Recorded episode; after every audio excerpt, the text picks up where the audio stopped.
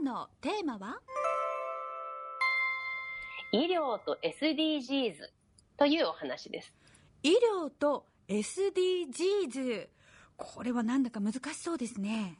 うん、あのね、時々、あの、最近ね、目や耳にするようになってきたこの言葉、うんうん Sustainable Development Goals SDGs、えー持続可能な開発目標と翻訳されてますけれども、はい。ね、もはやね、難しい感じですけど、全然大丈夫、難しくない今日の話。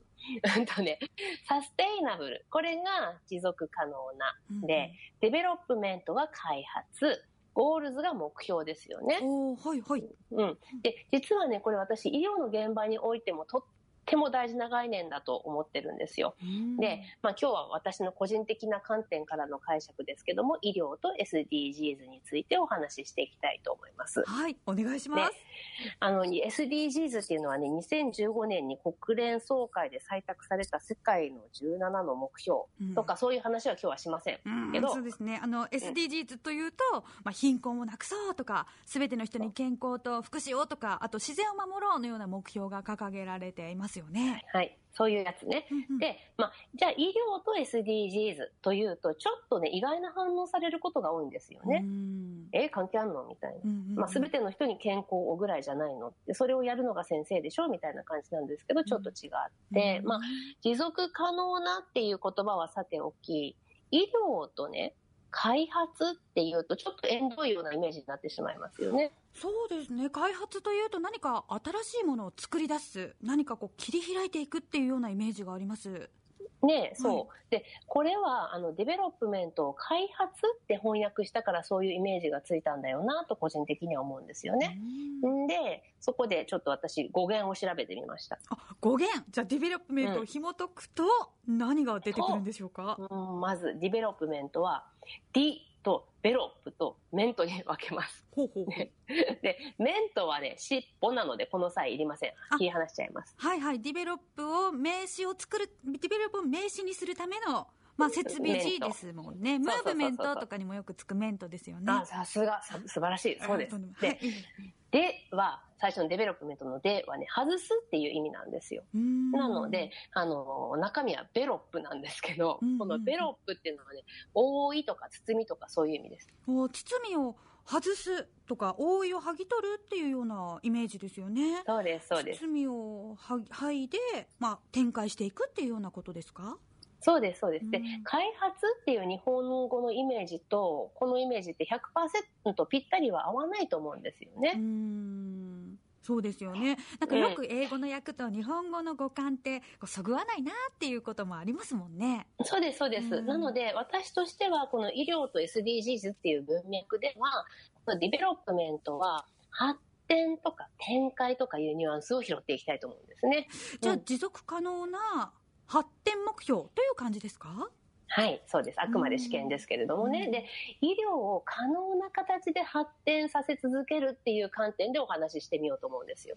うーん、でも先生、医療ってこう常に常に発展し続けてませんか？そうなんですよ。もうほっといて発展してるわけではないんですけれども、あの、医学の進歩っていうのは常に前向きですよねう。んですけれどもね、私今日は持続可能にも注目していきたいと思うんです。お持続可能に注目。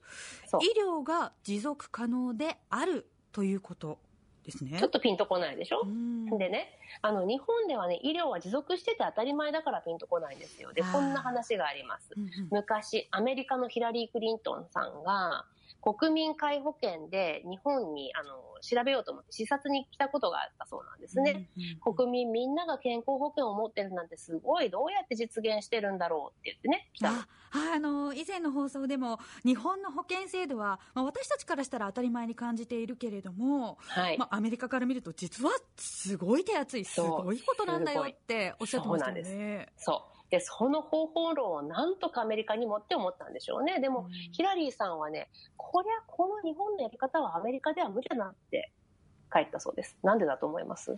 えなんでだろう？人数とかそういう問題なのかな？いやわからないです。どうしてですか、あのね、医療従事者の自己犠牲の上に成り立っているのが日本の医療だっていうのが結論だったから。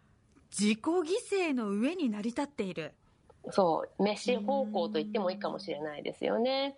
でね、実際私が医師になった頃、はね、医師たるもの、自分の私生活よりも何よりも医師としての仕事を優先してしかるべしみたいななんかこう教えがね、実際にありましたよ。ああ、でもお医者さんっていうのはなんか本当に昼夜問わず患者さんのために、なんかこう命のために走っているというイメージがね、やっぱりあります。ありますでしょ。で、私もまあそうやって教育されてきたし、そう思ってた時期もやっぱりありましたよ。20年くらい前ね。でも、もうそれはね、過去のものなんです。よく考えてみればわかるんですけど、お医者さんも人間なので、まあお医者さんに限らず看護師さんもね、技師さんもみんなそうですけど、健やかでないとね、他人の健康に貢献することなんてできないんです。要は常にね、ヘロヘロじゃダメなんですよ。うん、休んでリフレッシュしてっていう作業は必要です。そうですよね。こう誰かを守ろうとするとき、その人がヘロヘロだったら、自分がヘロヘロだったら、守ることなんてできないですもんね。そうです、そうです。それが、まあ、持続可能なということでしょうか。そうなんです。あのね、長続きさせるためには、それが常に苦難の道ではダメなんですよ。うん、ね。辛いのは長続きしない、できない、基本的にね。で、私自身はね、遠藤東子は結構ね、根性論が効くタイプの人間だと自認してるんですけれども、40代を迎えてこれじゃダメだって思ったんですよ。あの、体力がね、なくなったとかそういうわけではなくって。うんうん。え、それってどういうことですか？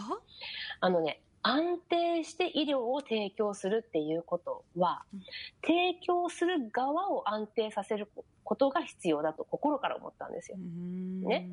医療機関はもう今こそメッシー暴行ありきじゃなくって、余裕を持った運用を心がけるっていうことなんですよ。ね、なんで心がけるっていう表現にとどまったかっていうと、あのね、人間の体調という予測不能なものを相手にしている限りですよ。余裕を持った運用なんて原理的にも実際難しいからなんですよね。そうですよね。だって家族一人の体調や、ね、病をケアすることすら大変なのに、先生たちも数えきれない方々を支えているんですもんね。そう。で、ところが今、日本全国の医療機関で過去最大級に余裕を持った運用がすごく難しくなってるんです。あそれはやはりコロナですかね。あの、はい、報道ではコロナ対応が辛くて退職する医療従事者の方も多いって聞きましたけれども。うん、そうなんですよ、そうなんです。うん、で、そういった要素ももちろんあるんです。うん、で、人手不足っていうのは永遠のテーマですよね。うん、で、あ、そう余談ですけれども、実は私も人材獲得を任せておいてはいけないと思って、はいはい、えうちの病院のホームページの募集ページ、いろんな職種あるんですけど、けれども、それをね、ちょっとそれぞれの職種の募集要項を自ら書き下ろしてみました。もうぜひぜひ興味があれば、もしあのよろしければホームページ覗いてみてほしいんですけど。すごい。私もな何度もホームページあの拝見してるんですけれども、あそこ本当に東子先生が書いてるんですか？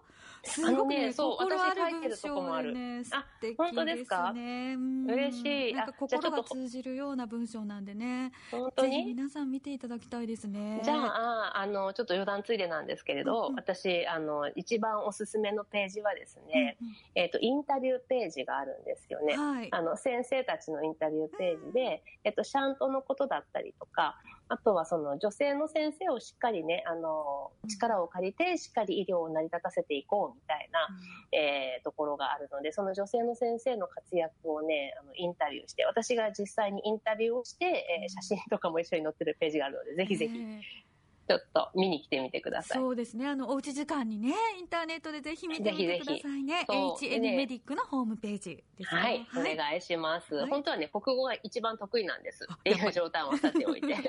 まあ、余裕を持った運用ですよね。これを実現させるためにはシステムを改善することが大事。うん、すなわち、医療を人の我慢の上に成り立たないシステムにする。無理することを前提にするから続かないっていうことですよね。持続可能イコール無理のないことと読み解きます。はい、まさに持続可能な発展ですね。その通りです。持続可能な発展はね、本当は医療の世界にこそ必要な概念だなって常々思ってたので今日取り上げてみたんですけど、うん、まあ今はね、まだ過渡期ですから、もちろん先のある我慢はね、必要ですよ。うん、海の苦しみみたいなのはあると思いますけどもね。はい。より良い未来の発展を見据えて、今を頑張ろうということですね。はい。今日は医療と SDGs というお話でした。